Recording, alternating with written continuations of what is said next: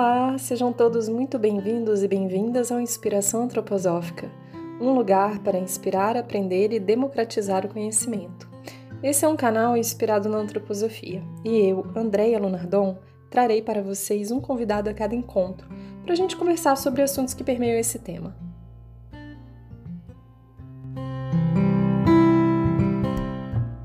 Fabiana Mello é mãe da Izzy e da Gabi, Adora viajar, frequentar festivais de música e ler. Atua como coach e facilitadora de processos de desenvolvimento.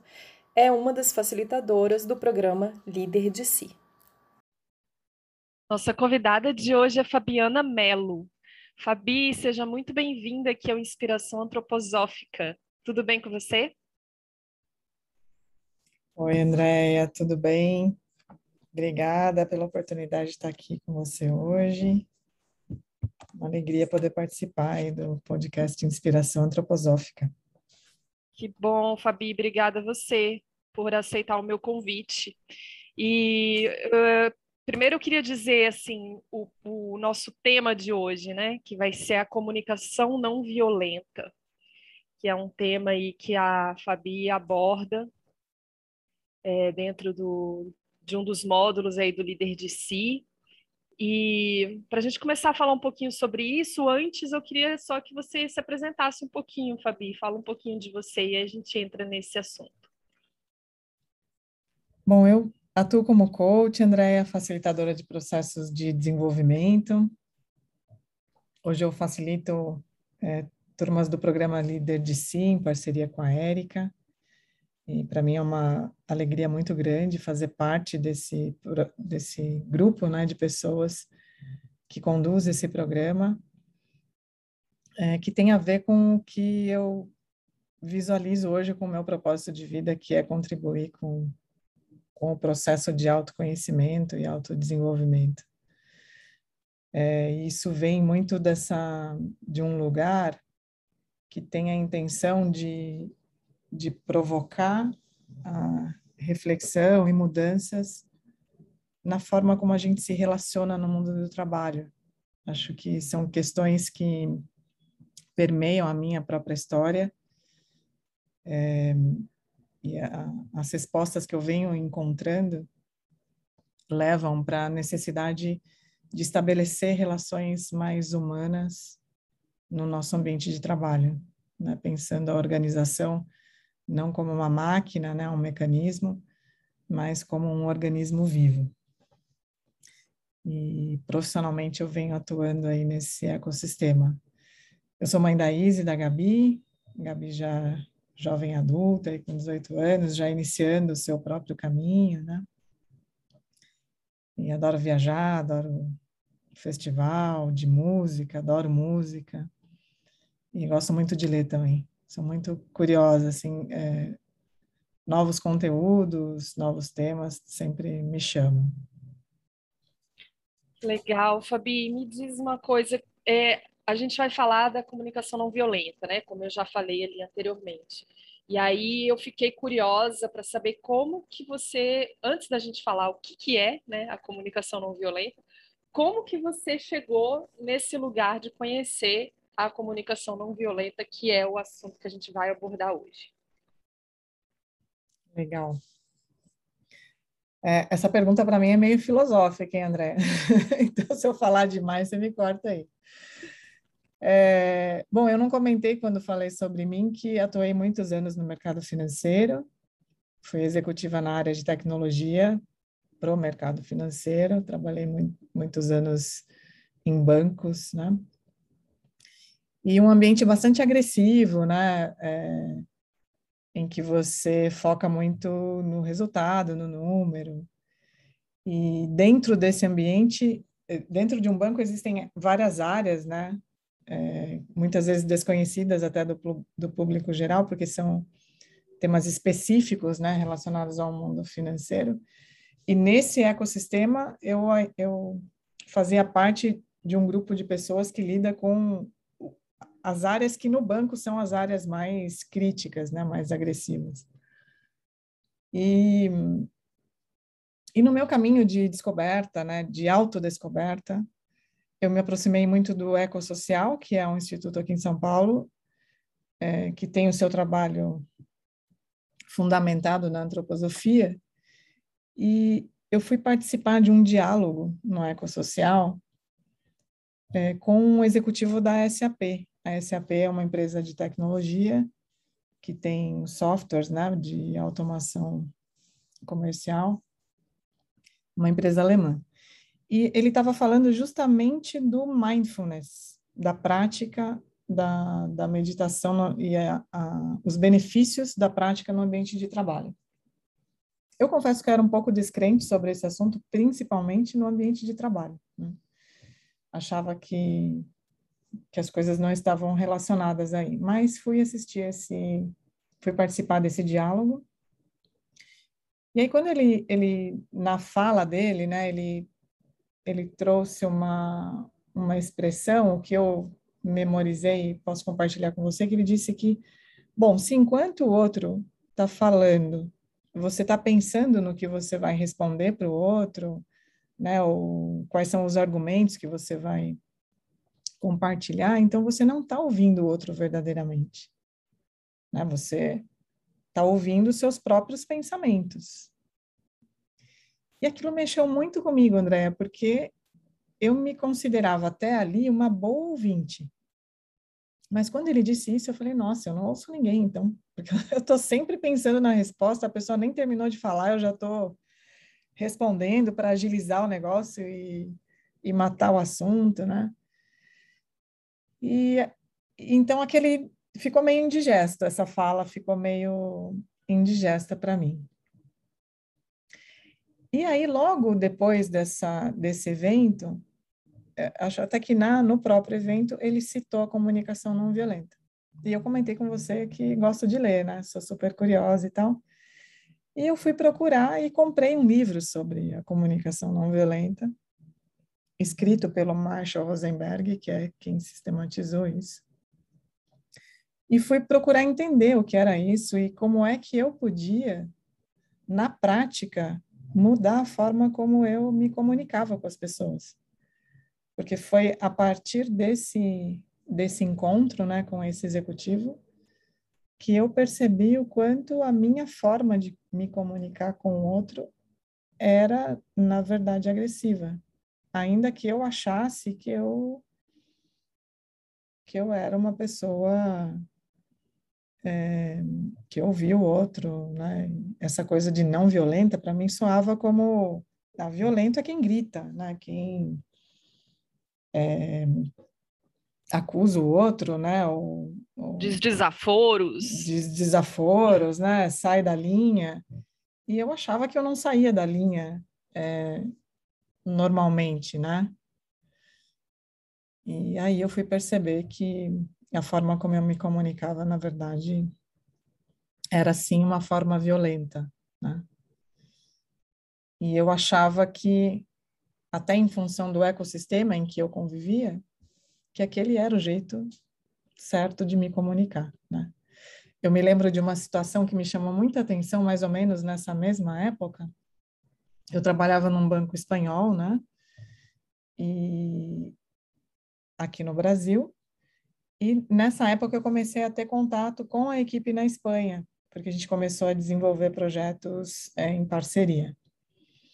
Em uma situação, veio um espanhol para o Brasil e a gente estava numa reunião de trabalho, numa sala que ficava do lado da mesa de operações do banco. E de repente esse cara começou a gritar na reunião, ele levantou, chacoalhou a, a cadeira de um colega, né? E e para ele estava tudo bem. Terminou a reunião, ele chamou o rapaz lá que ele chacoalhou a cadeira para fumar um cigarro e estava tudo certo, né? Mas aquilo me bateu com, eh, me gerou um incômodo tão grande, assim, sabe? Eu pensei, nossa, é, é, é muito agressivo, né? Esse jeito de, de comunicar. Mas era uma forma que naquele ambiente soava natural, né? E, e foi a partir desse encontro com esse executivo da SAP que eu comecei a refletir sobre isso e buscar mais informação. E foi aí que eu encontrei a comunicação não violenta. Que coisa boa isso, essa caminhada, né? Encontrar, a gente sempre encontra o que a gente precisa no momento certo, eu acredito. E o seu momento foi ali, naquele ambiente. Então, explica para gente um pouquinho o que, que é a comunicação não violenta, CNV, né, que a gente chama, que a gente abrevia. O que, que é? Uhum. A, a CNV, ela é uma forma de, na verdade, o Marshall Rosenberg, que é o, o, o pesquisador, né, aquele que idealizou a comunicação não violenta, a gente pode dizer que ele sistematizou né, essa forma de comunicar?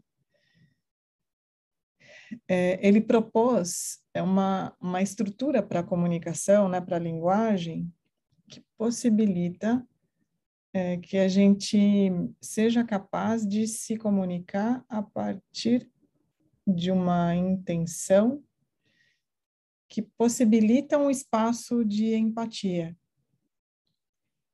em que é, eu posso expressar aquilo que, que vive em mim como desconforto, né, ou não necessariamente também seja um desconforto, mas aquilo que vive em mim como sentimento, necessidade, sem que eu tenha que, em função da minha necessidade, ser agressiva com o outro, ou julgar o outro, né, ou desenvolver expectativas sobre o outro.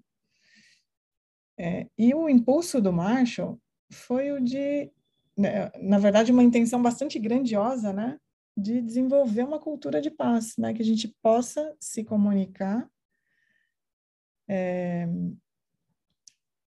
e expressar nossas necessidades de uma forma empática, né? E, e a partir daí desenvolver relações de parceria. Então, é muito interessante que, à medida que eu comecei a estudar a comunicação não violenta e colocar em prática no meu dia a dia, eu fui também percebendo que, na verdade, não é só a sistematização da. Né, é, seguir um passo a passo para eu me comunicar melhor, mas é também adentrar em um caminho de autoconhecimento e autodesenvolvimento. Né? Então, nessa, nessa, o meu encontro com a CNV aconteceu enquanto eu já estudava antroposofia. Né? E aí eu fui identificando as correlações entre o, aquilo que era necessário para eu efetivamente me comunicar de uma maneira não violenta e os exercícios propostos pelo Rudolf Steiner na antroposofia para o autodesenvolvimento. Então, eu costumo dizer que a comunicação não violenta ela é, é, é essa sistematização né, dessa linguagem de parceria, empatia, mas talvez, na verdade, ela seja um primeiro passo para esse caminho de autoconhecimento e autodesenvolvimento, para aquele que, de fato, intenciona se comunicar de uma maneira não violenta.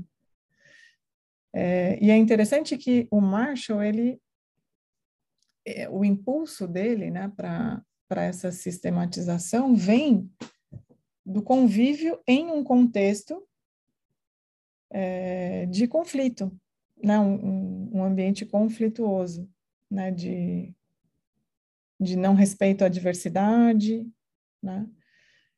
É, e a partir dessa vivência né, dele na sua própria história, ele começou a pesquisar né, e buscar entender por que que em algumas situações as pessoas conseguiam se comunicar de uma maneira empática e o que acontecia ali, que era possível, né, que diante de uma situação de, de conflito de interesses, é, esse grupo de pessoas podia desenvolver acordos e chegar a uma situação em que todos ganham, e em outras situações isso não era possível, né? E a gente é, sair, então, da, é, abandonava essa possibilidade da paz e ia para situações de guerra. Né?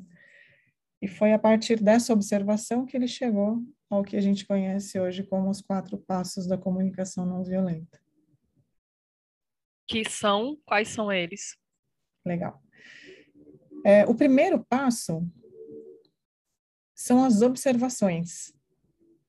Então, quando a gente vai se comunicar com alguém, né, é, expressar aquilo que a gente está sentindo, o primeiro passo é, é a gente ser capaz de construir uma imagem comum. E essa imagem comum, ela parte daquilo que eu sou capaz de observar. Então, a gente pode pensar em observações como aquilo que uma câmera filmadora consegue captar. Né? É, e a câmera filmadora, ela não tem julgamento. Ela mostra uma imagem, um dado, um acontecimento. Mas ela não qualifica a informação, não é verdade? Então, a gente parte sempre dessa observação, que é esse lugar do não julgamento, né? do não qualificar o outro. Esse é o primeiro passo. Então, é, vamos imaginar que você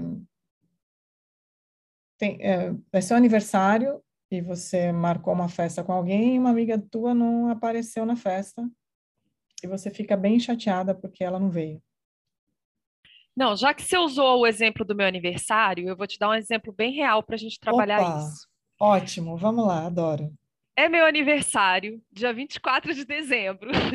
Nossa, véspera de Natal. Véspera de Natal. Ou é. seja, é. quase ninguém lembrava. Eu não vou ser injusta, porque hoje em dia bastante gente lembra. Mas ainda assim, muita gente é, ainda coloco o Natal, obviamente, como um primeiro plano, né? Acaba assim, deixando para o final da noite para me ligar, para me passar uma mensagem. E eu sempre fico chateada, sempre fico. E a forma que eu tenho de comunicar isso é na brincadeira. Ah, poxa, nem lembrou, na ironia, assim, né? É. Então, essa é a minha comunicação. Me dizem o que, que é que tem de errado na minha comunicação, que eu sei que tem. Boa. Então, vamos lá. Para a gente poder desenvolver os quatro passos da comunicação não violenta nesse exemplo, a gente vai precisar pegar ou escolher uma situação específica. Esse já é um primeiro passo. Então, ah, ninguém me liga, as pessoas não se esquecem de mim e tal. Aqui eu estou generalizando. E ninguém é muita coisa, né? É, então, a gente começa sempre a partir de situações específicas. Então, eu não um sei se você... tio, de repente. Um tio. Um tio. Já então, aconteceu. Vamos pensar nesse tio. tio. O tio, o tio então, não ligou. O tio, o, o tio, tio ligou, para dar, dar Feliz Natal, mas não falou parabéns. Não falou os parabéns. Muito bom. É. Então, qual é... O que, que eu posso observar? Eu posso observar exatamente isso, né? Talvez lá internamente você pensa, nossa, de novo meu tio não me ligou, ele não, ele não me dá importância, ele só pensa no Natal, ele se esqueceu de mim, ele não me dá valor. E a gente vai construindo uma série de diálogos internos, né? É, e esses diálogos, normalmente, eles têm relação com a imagem que eu desenvolvo sobre o outro e a expectativa que eu tenho a respeito dele. O fato é que na véspera do Natal, dia do meu aniversário, o meu tio me ligou, me cumprimentou pelo, pelo Natal, mas não me cumprimentou pelo meu aniversário. Esse é o fato, certo? Isso. Muito bom. Então, essa é a observação. E eu posso dizer para o meu tio: Olha, tio, Lembra, no, se, se eu não consigo falar com ele naquele momento, né? Vamos tentar desenvolver o diálogo na hora mesmo do tá. na véspera do Natal que ele ligou. Mas vamos pensar que não deu, naquele dia ele ligou, cumprimentou ou esqueceu. No dia seguinte, passou a, o dia do Natal, a gente já comeu lá o, a, a sobra da ceia, né? Já está todo mundo se recuperando das, das festas. Aí você vai se encontrar com esse tio e aí você pode começar oferecendo as observações. Olha, tio, lembra na, na, na véspera do Natal que você me ligou para desejar Feliz Natal? Era meu aniversário e nesse dia você não me cumprimentou pelo meu aniversário. Esse é o fato. E esse é o primeiro passo da comunicação não violenta. Quando eu faço isso, eu ofereço uma observação e compartilho com outro fato, eu dou a chance do outro olhar comigo para a mesma imagem, para a mesma direção. Então, veja que por enquanto eu não estou acusando o tio, não estou dizendo que ele não, não gosta, de, de mim, mim, que ele não me que ele não lembra, que ele, né? Que eu não sou importante. Exatamente. Eu não fiz nada disso. Então eu dou a possibilidade dele olhar para a situação assim como eu vejo também. A partir daí, a, a, seguindo os passos da comunicação não violenta, a gente vai para os sentimentos. E aí eu vou dizer para esse tio como eu me sinto quando ele não me cumprimenta pelo meu aniversário na véspera do Natal. E aí eu posso dizer para ele que eu fico triste. É, o que mais eu poderia dizer para ele, André? O que, que você percebe que sente nesse momento? Eu sinto que eu não sou lembrada. Isso não é um sentimento, né? Pois é. É, é muito difícil. Eu sinto, é, tristeza é um sentimento. É... E agora, menina? Não sei expressar. Pois é. Aqui entra já o nosso primeiro desafio, por isso eu digo que a comunicação não violenta é o primeiro passo para um caminho de autodesenvolvimento, né? Autoconhecimento. Porque a nossa linguagem para expressar os sentimentos, ela é muito pobre, Andréia. É como se a gente ficasse preso àquelas emoções básicas, sabe? Tipo, divertidamente.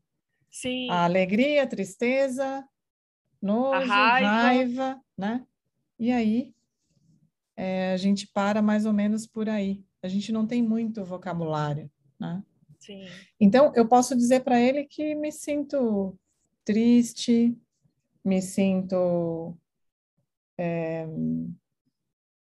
talvez Desam... frustrada. Desamparada. É, desamparada, a gente pode. Aqui eu, vou, eu um, vamos explorar um pouquinho a questão da, dos pseudo-sentimentos. Então, tem alguns, algumas palavras que a gente usa para expressar como sentimento que requerem que outra pessoa tome uma ação para eu me sentir daquela forma. Ah. Então, vamos pensar no desamparado. Quando eu digo para ele que eu me sinto desamparada, eu já estou devolvendo para ele a responsabilidade por não me amparar, não é verdade? Sim, total. Então, é, a gente diz que, que, na verdade, esses são pseudo-sentimentos, porque eu estou usando uma palavra que, na verdade, devolve para o outro a culpa sobre o que eu estou sentindo. O que eu estou é sentindo é, é, só meu, não tem que é ter seu, a ver com a pessoa e tem relação com, a, com, a, com o fato que você observa, né? Então, ah, quando eu, é, quando me ligam, né, para desejar Feliz Natal e não me cumprimentam pelo meu aniversário, eu posso me sentir triste, posso me sentir sozinha, deprimida, aborrecida, posso até me sentir com raiva e furiosa, né? uhum. né? É, eu posso, me, posso ficar desanimada, né? Porque o meu aí a gente vai explorar as necessidades, mas o aniversário para mim é tão importante, né? Eu, eu, queria celebrar, mas aí as pessoas não lembram, eu fico eu fico triste, fico desanimada, fico uhum. chateada, né? Então, você pode pensar em, em, e aí é uma questão de entrar em contato com quais são esses seu, esses sentimentos, que são seus, né? O que está vivendo em você agora. Uhum. E o Marshall diz que a gente que existem alguns sentimentos que são universais, né? Todo ser humano, ele de alguma forma ele ele é, ele se sente, né? Em, em algum momento da vida eu me sinto sozinha, eu me sinto né, triste, são situações que são comuns a todos nós. Mas nesse momento é muito importante a gente ter cuidado com essas palavras que a gente usa, pensando expressar sentimentos, quando na verdade são julgamentos disfarçados de sentimentos, né? Uhum. É, então, esse é o segundo passo. E aí já tá. entra essa necessidade de reflexão, né? Super, né? E aí eu consigo comunicar falando do meu sentimento. E qual é o terceiro passo? Aqui são as necessidades. Né? O que, que vem a ser as necessidades? É, as necessidades é o que revelam por que eu me sinto como eu me sinto. Por que, que eu fico triste quando não me desejam um feliz aniversário no meu aniversário? Por que, que eu me sinto sozinha ou desanimada? Que necessidade minha foi atendida ou não atendida para que eu me sentisse daquela forma? Uhum. E aqui, de novo, um caminho de autodescoberta, né? Que necessidades são essas? Porque quando a gente se expressa é, e atribui ao outro a culpa pelo que a gente está sentindo, a gente ignora as nossas próprias necessidades. A gente nem toma contato com elas, né? É mais fácil atribuir ao outro, né? Do que a gente É mais fácil, exatamente, é mais fácil atribuir ao outro. Então, o Marshall, ele, ele propõe né, uma lista de necessidades humanas básicas, mas a gente, é, é, é sempre interessante que a gente faça essa autorreflexão, né? Por que, que eu me sinto triste? Né? O, que, que, o que eu gostaria de que acontecesse é, nesse lugar que, que abriu espaço para esse sentimento de tristeza, né? Então, talvez eu, eu sinta a necessidade de celebrar, e quando ele não me deseja o feliz aniversário, eu fico triste porque eu, eu perdi essa possibilidade de celebração. Ou eu fico triste porque eu tenho necessidade de me sentir é, acolhida, reconhecida. Né? E aí, quando ele não me cumprimenta, eu me sinto triste porque eu penso que, que eu não estou sendo lembrada, que eu não que eu não estou sendo reconhecida, né? Ou valorizada. Sim. Ou acolhida, né?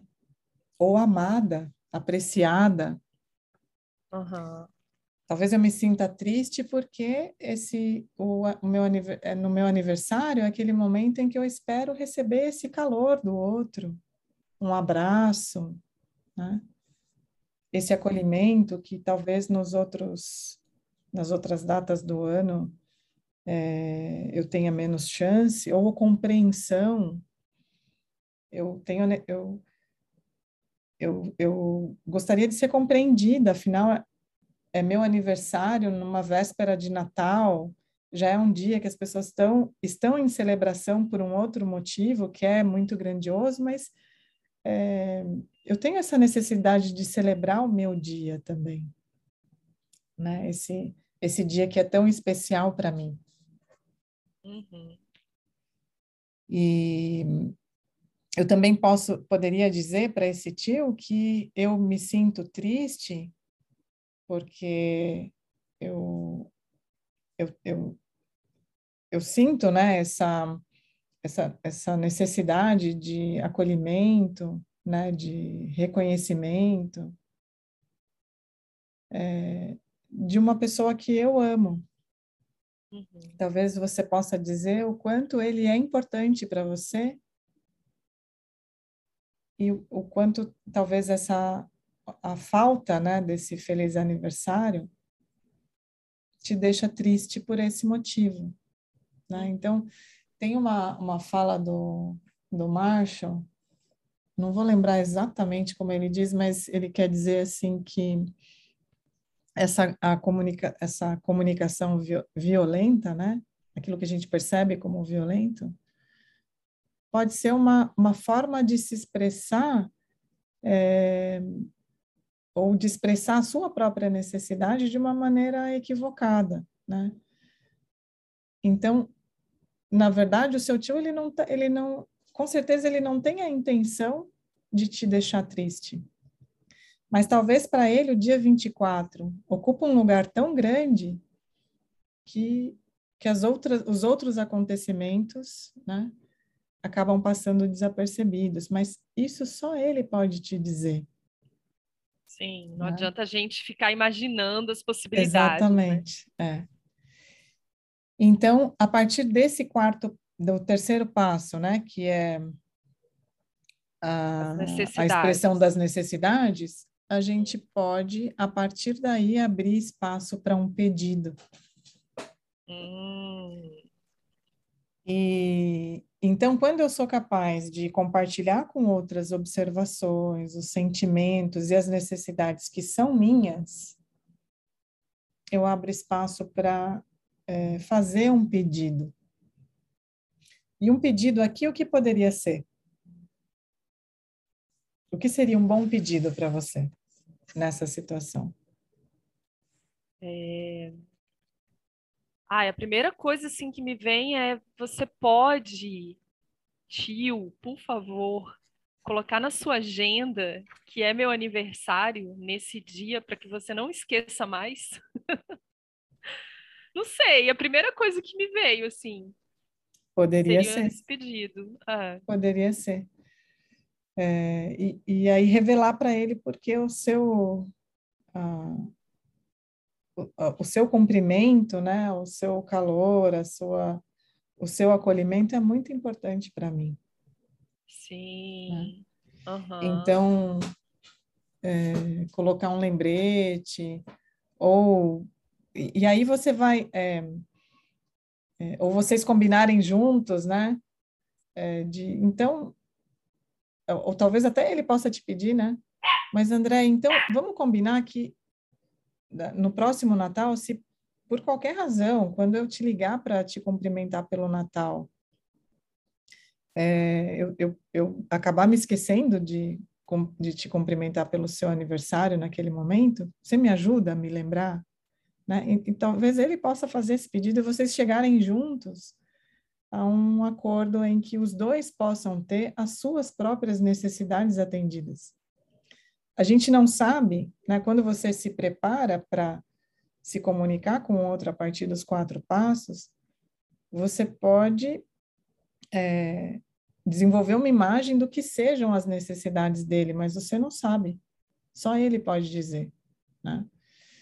E, então, um bom pedido pode ser você é, checar com ele se para ele seria possível colocar um lembrete na agenda, né? Ou vocês pensarem em, em algo que, que possibilite que ele é, lembre, né? Se lembre dessa data nesse dia que para você é tão especial. Sim. E aqui, mas quando... a... sim, pode falar. Não, eu ia dizer que, mas quando você faz aquela brincadeira né, em tom sarcástico, com esse tio que não te cumprimentou pelo aniversário, ele não está tomando contato com o que você sente verdadeiramente. E ele também não está entendendo o quão importante é para você receber esse cumprimento pelo seu aniversário. Sim. Talvez na, na vivência dele, na história de vida dele, o cumprimentar pelo aniversário talvez nem seja tão importante. Uhum. Então, enquanto eu não expresso a minha necessidade e o que, eu, o, o que eu sinto a partir disso para o outro, ele tem pouca chance de atender a, a, aquilo que eu preciso, né? De ter empatia, né? De ter empatia, exatamente. Então, esse, a, na verdade, entre os quatro passos, o, o, o passo que permite esse essa conexão com o outro e esse olhar empático é justamente a expressão do sentimento. Sim. Então eu, eu comentei, eu comecei comentando contigo, né, sobre essa esse meu propósito relacionado ao mundo do trabalho. E esse é um ambiente em que a gente se condiciona a não expressar sentimentos. Né? Eu já ouvi pessoas dizendo, olha, é, os sentimentos você deixa lá da porta para fora, né? Aqui a gente fala só de trabalho. Mas o ser humano, ele é um ser integrado, a gente está sentindo a todo momento, ainda que a gente não saiba nomear, né? É, a gente está a todo momento percebendo o mundo, percebendo o outro e sendo impactado por essas percepções. E Sim. isso é, desperta em nós sentimentos, emoções, sensações e desenvolver esse diálogo empático e não violento parte da premissa de que a gente precisa é, exercitar, né, ou aprender a nomear aquilo que a gente sente, né, dar nome, dar sentido, dar significado. Como é difícil isso, né? É, a gente, é exatamente isso que você estava dizendo, o, o mercado de trabalho especialmente, ele nos condiciona a, a não nos expressarmos. Apesar de que eu tenho visto um avanço nisso, que atualmente a gente já tem mais, né, essa, esse ser integral aí no, é, no meio das corporações, né? as pessoas têm conseguido dar mais visão para isso, mas assim, no, né, quando eu era mais jovem, até na, nas aulas que eu tinha assim, de marketing e tudo, é, negócios à parte, assim, né? Não tinha como envolver sentimento nisso. E, e, é difícil, como é que a gente vai separar, né? A gente sente. E, e ter essa, esse discernimento de saber o que, que é um sentimento, o que, que não é o julgamento, o que não é para julgar, que é só para observar, é muito difícil. Eu tenho lido esse livro dele e ainda estou na metade, nem na metade mas a minha maior dificuldade é justamente essa: é perceber, diferenciar o, a observação do julgamento, o sentimento de não colocar para cima do outro, de ser só meu, né? É, uhum. seriam, seriam essas as, as dificuldades? Você, você acha também que seriam essas? Para mim foram essas, estão sendo é. essas. Eu acho que é muito difícil para nós, Andréia, justamente porque a gente pode pensar que isso que a gente observa no mundo do trabalho é reflexo do como a gente desenvolve a nossa linguagem desde a primeira infância. Então, é feio dizer que está sentindo raiva do coleguinha. Né? É, dizer que você não gostou de um presente. É, verdade? Uh, a, a, educação tradicional ela nos convida a respeitar a autoridade do professor e não questionar. Uhum. Então, é, essa forma de comunicar, a gente pode pensar, inclusive, na, em como a gente se comunica com os nossos filhos. Sim. Né? Ainda hoje. Então, olha, se não lavar a louça, vai ficar de castigo, não vai ver televisão. Né? É. Olha que comunicação é essa? É. O que, que eu estou expressando aqui? Né? Você é um preguiçoso, não arruma sua cama. Olha só. A gente se comunica muito mal, né, Fabi? A gente a gente está todo o tempo qualificando o outro na nossa fala, né? Uhum. Então, uma, uma sugestão, né, que para mim funcionou bem e funciona ainda hoje, porque é como eu comentei, né, a gente é, é, é uma prática, né, eu, eu, costumo dizer que a empatia é sempre um exercício, né, isso que, que, que às vezes a gente afirma, não, eu sou uma pessoa empática, na minha perspectiva é uma falácia, porque a verdade é que eu, eu ofereço empatia e nem sempre eu estou disponível para ser empática, né? Então é um exercício de consciência, né? A gente a gente está todo tempo exercitando. E para mim um exercício que que funciona, né? Uma reflexão que me ajuda a perceber se eu estou nesse lugar da observação ou do julgamento é, é perceber se o, o, quanto há de é, qualidade, né? Qualificações na minha fala. Então, quando eu digo que o outro é, né, o outro faz, o outro. Então, tem um julgamento ali embutido, né? E acho que esse é um grande exercício. Não significa, isso não quer dizer que a gente é, elimina esse julgamento que a gente aprendeu a fazer, né? Porque o nosso cérebro está todo o tempo buscando as correlações entre as coisas e nós somos seres que julgam, sim. Não dá para dizer que a gente não julga. Julga o tempo todo. A gente julga ela... o tempo todo. O automático, né? né? A, a, a, nosso, o nosso, a nossa reação sempre é a de defesa é. e julgamento. É sempre Isso. assim. E, e esse, então, é o nosso grande desafio, né? Criar esse espaço entre simpatia e antipatia, que é o espaço da empatia. Então, na visão da antroposofia, né, quando a gente conecta com a comunicação não violenta, o Rudolf Steiner traz essa imagem, né? Então, a partir da a, a, aquilo que acontece no mundo continua acontecendo. Eu vou perceber com a minha capacidade de cognição, eu vejo lá que o meu tio não me ligou, né? Eu percebo que meu tio não me ligou no meu aniversário, o que ele me ligou e falou sobre o Natal, mas não falou sobre o meu nascimento. E, e isso, de cara, desperta em mim esse sentimento de tristeza. A questão é: eu consigo criar um espaço entre a tristeza e a resposta para o meu tio? Esse é o lugar da consciência. Então, quando eu jogo essa, essa luz da consciência para para esse acontecimento, eu posso analisar, ponderar a situação e a partir daí agir, né, ou tomar uma decisão, né, uma ação a partir de um lugar da empatia, sem me, me a, sem acabar presa, né, aos meus impulsos de simpatia e antipatia. A gente está a todo momento sentindo antipatia ou simpatia pelas coisas. A questão é: será que eu consigo lidar com esse impulso da simpatia e abrir esse espaço de consciência? Nem sempre a gente conhece, consegue, mas esse é o nosso exercício, né? Sim, nem sempre. É, imagina, essa situação né, do aniversário, para mim é uma situação pequena, né? Não, não, para mim não, ser, não chega a ser um conflito, é uma situação que eu não gosto. Agora, diante de conflitos, né, eu, eu comecei a prestar atenção que existia uma comunicação não violenta porque eu tive vários episódios nos últimos tempos de comunicação violenta.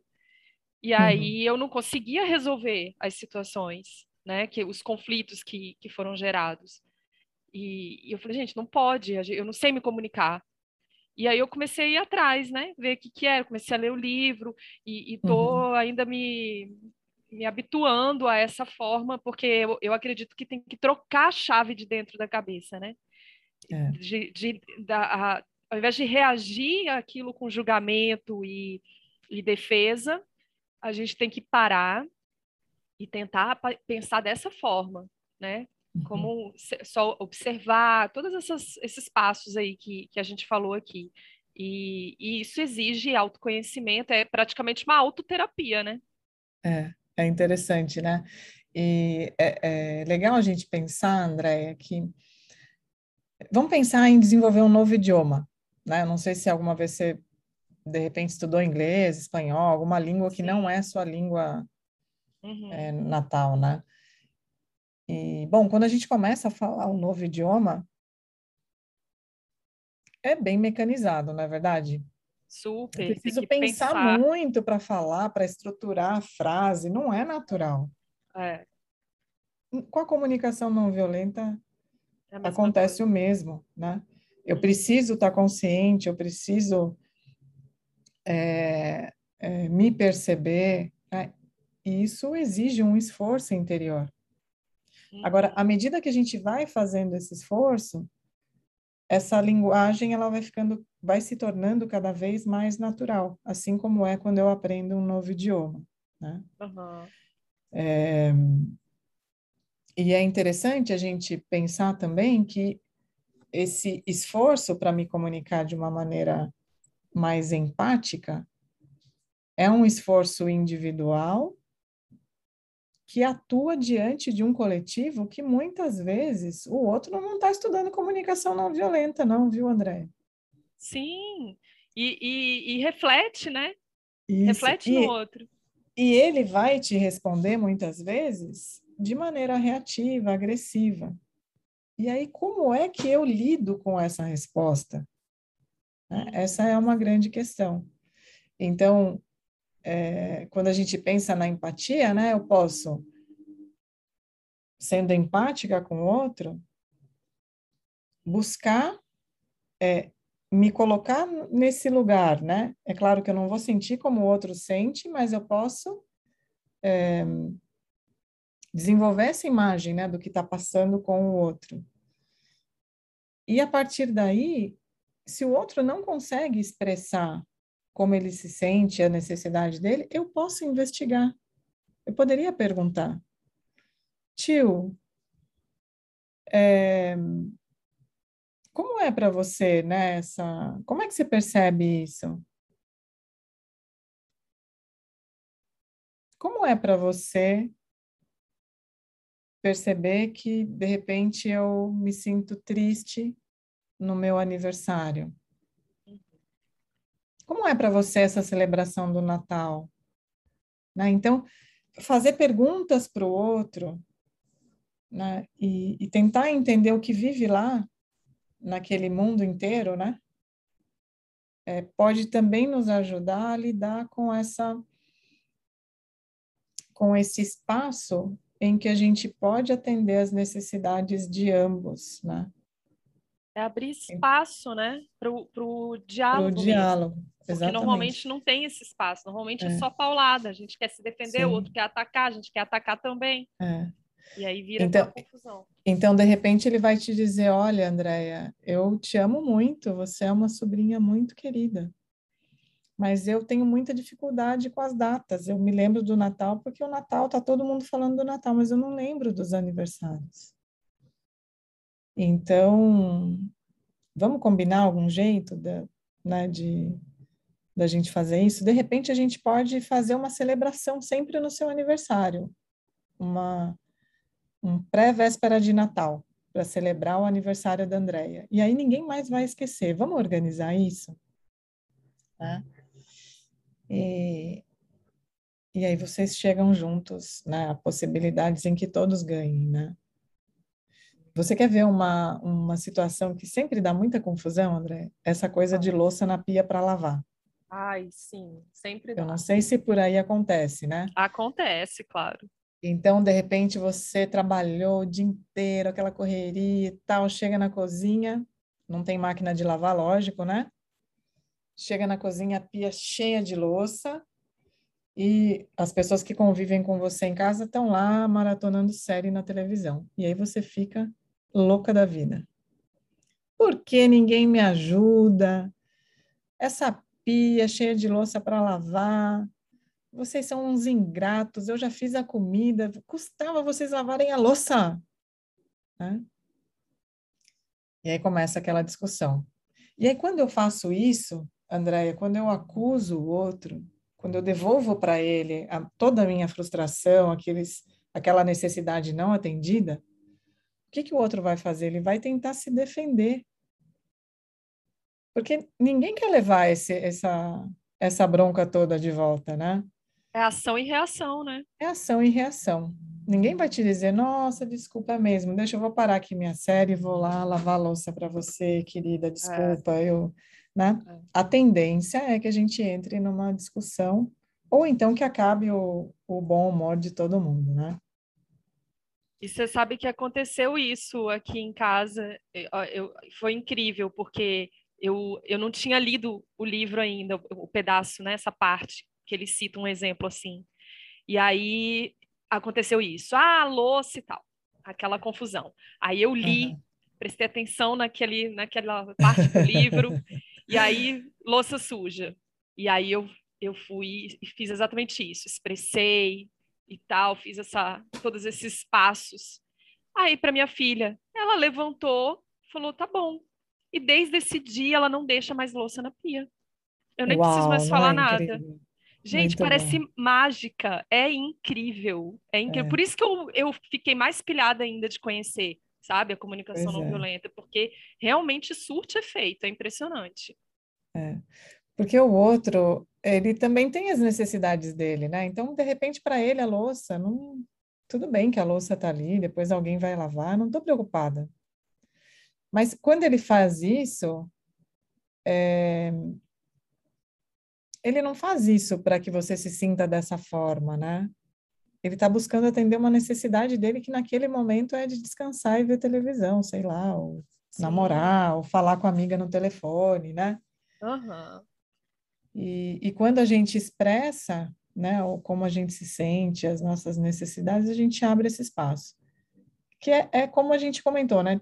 Ah, puxa, eu tenho garantia? Não, né? Então, eu, eu também escuto pessoas dizendo, ah, eu, essa comunicação não violenta não funciona porque eu falo e, e não resolve, a pessoa não faz o que eu estou pedindo. E a gente precisa ter um cuidado enorme para entender se o, o que os pedidos são pedidos mesmo ou eles são pedidos camuflados de exigência. Então, uma outra boa reflexão que a gente precisa fazer é como eu vou me sentir se o meu tio me disser, olha, eu não dou conta, eu não, eu não tenho onde pôr o lembrete, porque eu nem uso o celular, Andréia.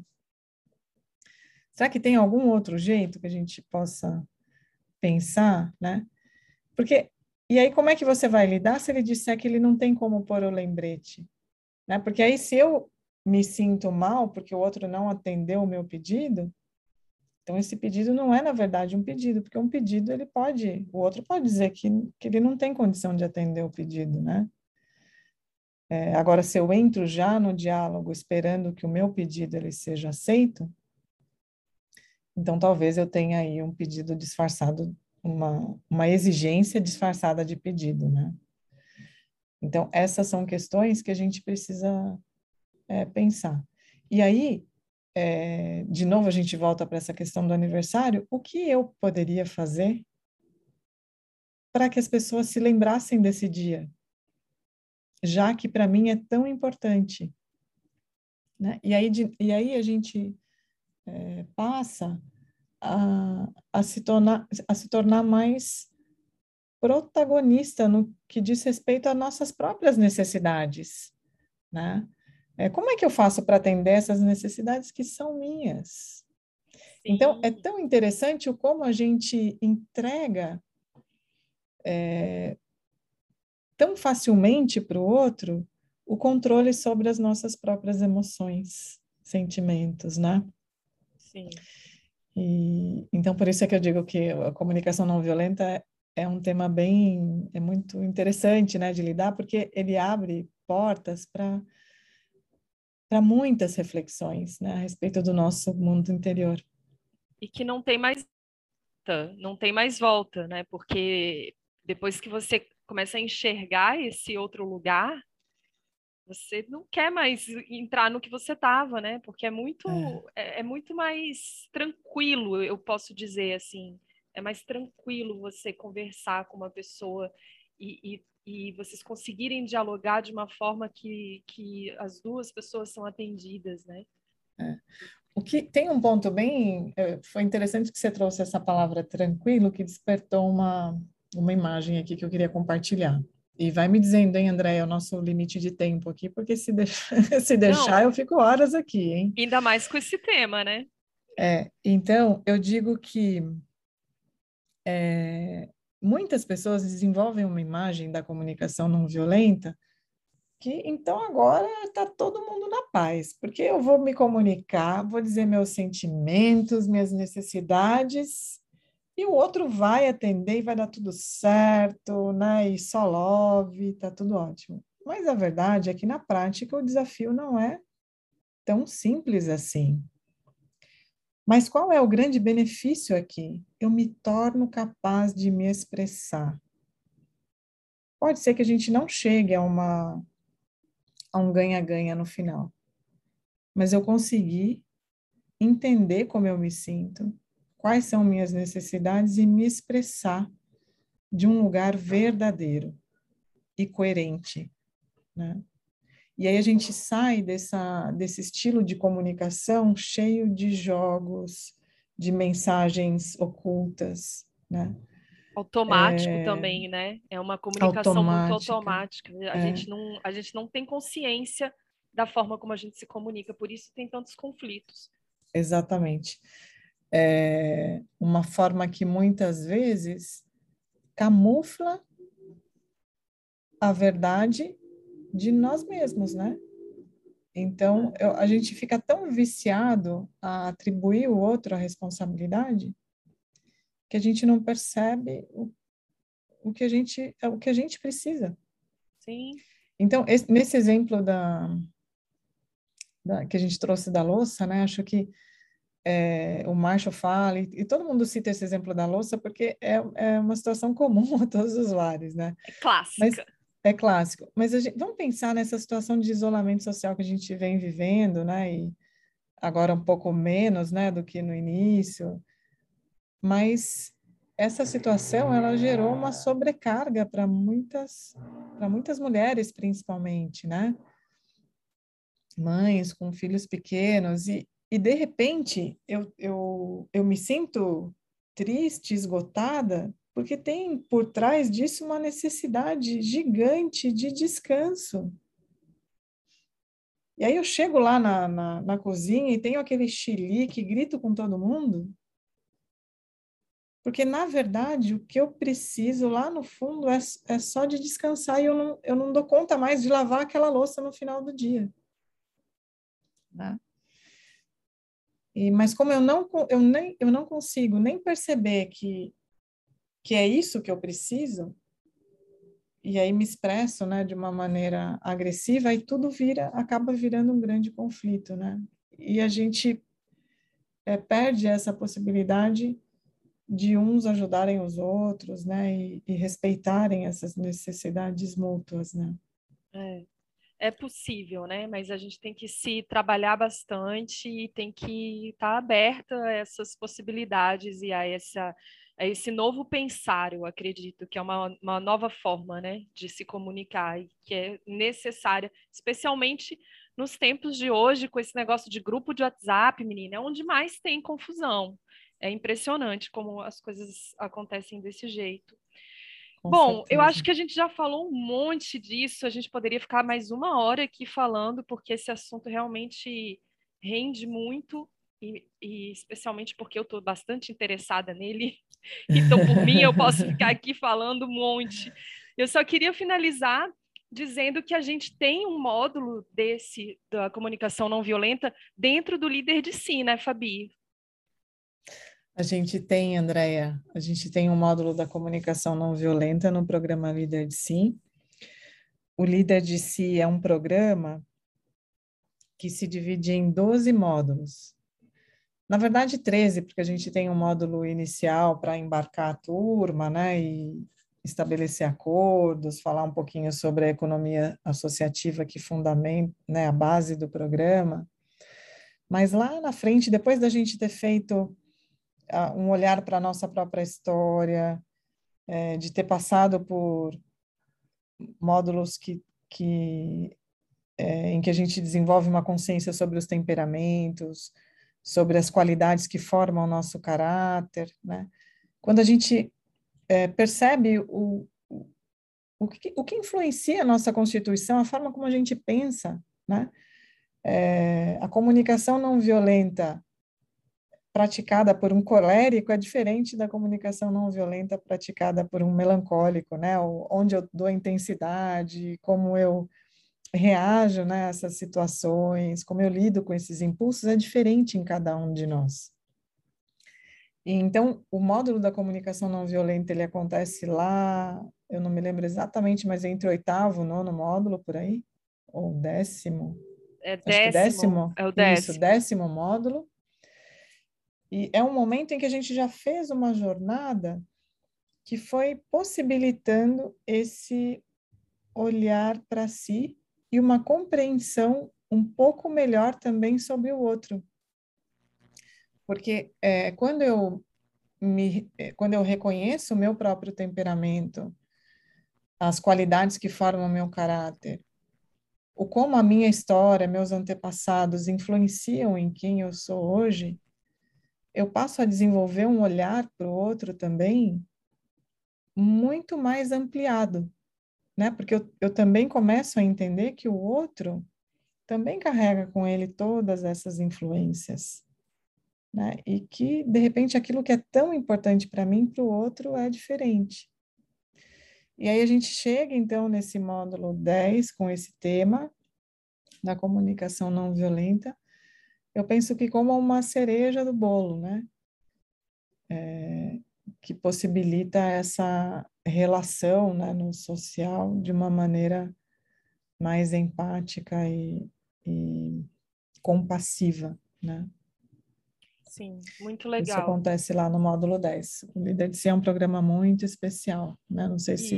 Isso, a gente já falou em alguns, em alguns podcasts aqui sobre ele, mas vocês conseguem mais informações no líderdeси.com e também queria dizer que esse livro da comunicação não violenta, a gente consegue ele em PDF, é só colocar ali no Google e já aparece. E, então, assim, a acessibilidade para ele é bem tranquila e eu recomendo, porque realmente muda a forma da gente enxergar o outro e a nós mesmos, né, principalmente.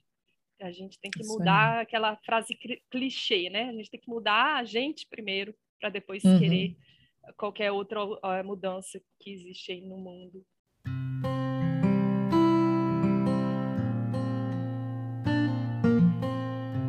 Ah, Fabi, muito bom conversar com você. Obrigada mesmo pela sua disponibilidade de estar aqui comigo nessa tarde de sexta-feira. E Obrigada, Andréia. Espero que a gente se encontre em breve em outros campos dessa vida com uma comunicação não violenta. Obrigada, Fabi. Um grande abraço. Obrigada, Andréia. Outro para você. Obrigada pela oportunidade.